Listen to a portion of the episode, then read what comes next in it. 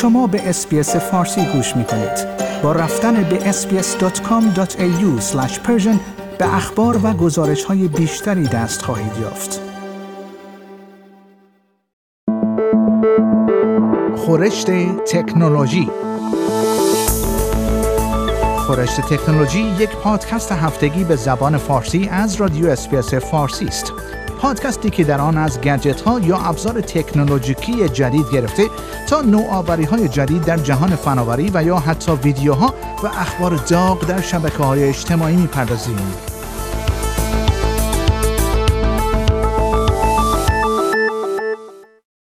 عصر استفاده از خودروهای برقی شروع شده است و انتظار می رود شماره این خودروها تا سال 2040 میلادی در سراسر جهان به حدود 550 میلیون دستگاه برسد.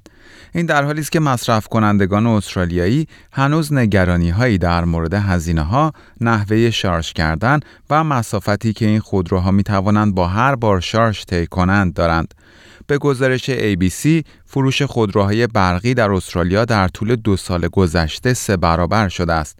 کمیسیون بازار انرژی استرالیا هشدار داده است که رواج پیدا کردن استفاده از این خودروها می تواند باعث وارد شدن فشار بیشتر روی شبکه برقی این کشور شود.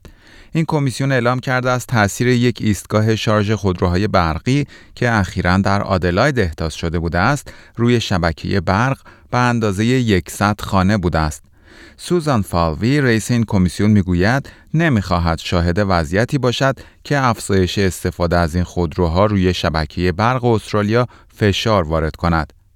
با این وجود این کمیسیون در گزارش اعلام کرده است در صورتی که برنامه ریزی های صحیح صورت گیرد می توان از خودروهای برقی به عنوان عاملی برای کاهش قیمت برق استفاده کرد.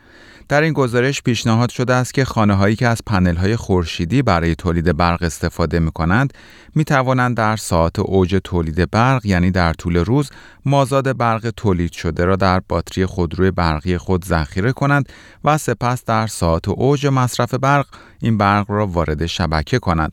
چنین سیستمی قبلا در کالیفرنیا اجرا شده است و یک شرکت به نام NLX موفق شده است با استفاده از بیش از 6000 خودروی برقی شبکه ایجاد کند که کارایی آن به اندازه یک باتری بزرگ نیروگاهی است. بهیاد جعفری رئیس شورای خودروهای برقی استرالیا نیز می‌گوید این طرحی است که به سادگی می‌توان آن را اجرا کرد وی در این باره می‌گوید خودروهای برقی در حقیقت باتری های بزرگی هستند که روی چرخ نصب شدند.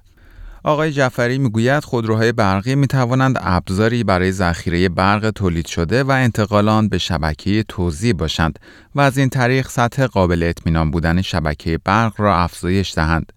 وی می‌گوید متاسفانه استرالیا در زمینه استفاده از خودروهای برقی کند عمل کرده است. آقای جعفری می‌گوید استفاده از این خودروها مزیت‌های زیادی برای مصرف کنندگان استرالیایی دارد از جمله کاهش هزینه حمل و نقل ولی متاسفانه هنوز برنامه ملی در این خصوص وجود ندارد انگس تیلر وزیر انرژی استرالیا اعلام کرده است دولت این کشور در حال کار روی یک استراتژی ملی در مورد خودروهای برقی است که انتظار می رود تا اواسط سال جاری میلادی آماده شود. و خبر بعد دانشمندان در تلاش هستند تا با استفاده از هوش مصنوعی و تجزیه و تحلیل اطلاعات مربوط به جستجوهای گوگل، رسانه های اجتماعی و چتها الگوی شیوع بیماری کرونا ویروس را پیش بینی کنند. این تکنولوژی در طول 15 سال گذشته پیشرفت‌های قابل توجهی داشته است و اطلاعات ارزشمندی را در اختیار آژانس‌های بهداشت و درمان از جمله سازمان جهانی بهداشت قرار داده است. یکی از این سیستم ها هلث مپ نام دارد و اطلاعاتی را که به طور عمومی در فضای مجازی وجود دارد تجزیه و تحلیل می کند.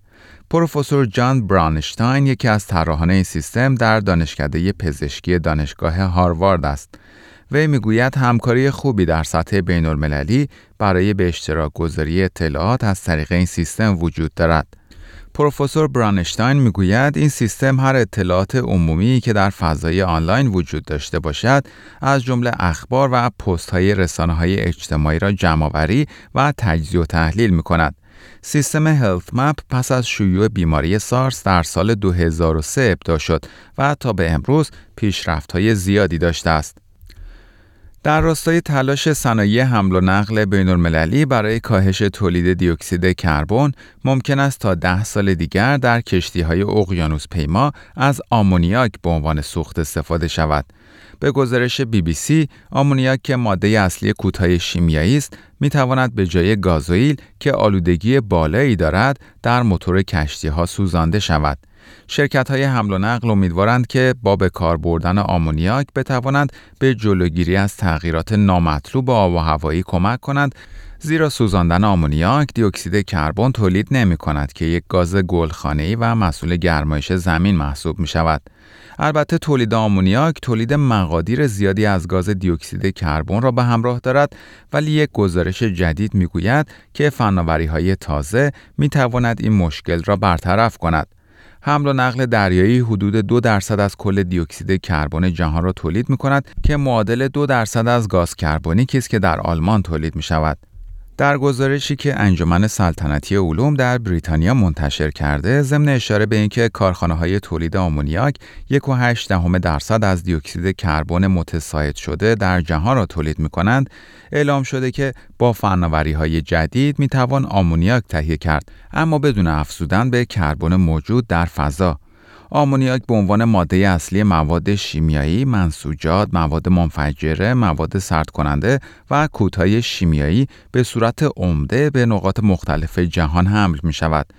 وقتی که این ماده به شکل بیرویه در زمین رها شود، سبب آلودگی آب و هوا شده و می تواند با سایر مواد ترکیب شود و گازهای موسوم به گازهای گلخانه‌ای را تولید کند. گزارش انجمن سلطنتی لندن به کشاورزان توصیه می کند که کود آمونیاک را با دقت بیشتری مصرف کنند. بنا به این گزارش استفاده تقریبا گسترده از آمونیاک در کشاورزی یک شبکه جهانی از بنادری را به وجود آورده که این ماده در آنها مبادله یا نگهداری می شود. بنابراین زیرساخت لازم برای نگهداری آمونیاک سرد به عنوان سوخت در آینده موجود است. به طور مثال در آمریکا یکی از خطوط لوله انتقال آمونیاک بیش از 32 هزار کیلومتر طول دارد. و خبر پایانی برنامه خورشت تکنولوژی این هفته یک مرد آمریکایی که طراحی و ساخت موشک را یاد گرفته بود تا نظریهش مبنی بر اینکه زمین مسطح است را به اثبات برساند هنگام پرواز با موشکی که خودش ساخته بود کشته شد. مایک هیوز که 64 سال سن داشت روز یک شنبه سعی کرد با راکتی که خودش ساخته بود پرواز کند ولی این راکت سقوط کرد و باعث مرگ وی شد. ویدیوی پرواز این راکت که در رسانه های اجتماعی منتشر شده است نشان می دهد این راکت فقط چند ثانیه پس از پرتاب سقوط می کند.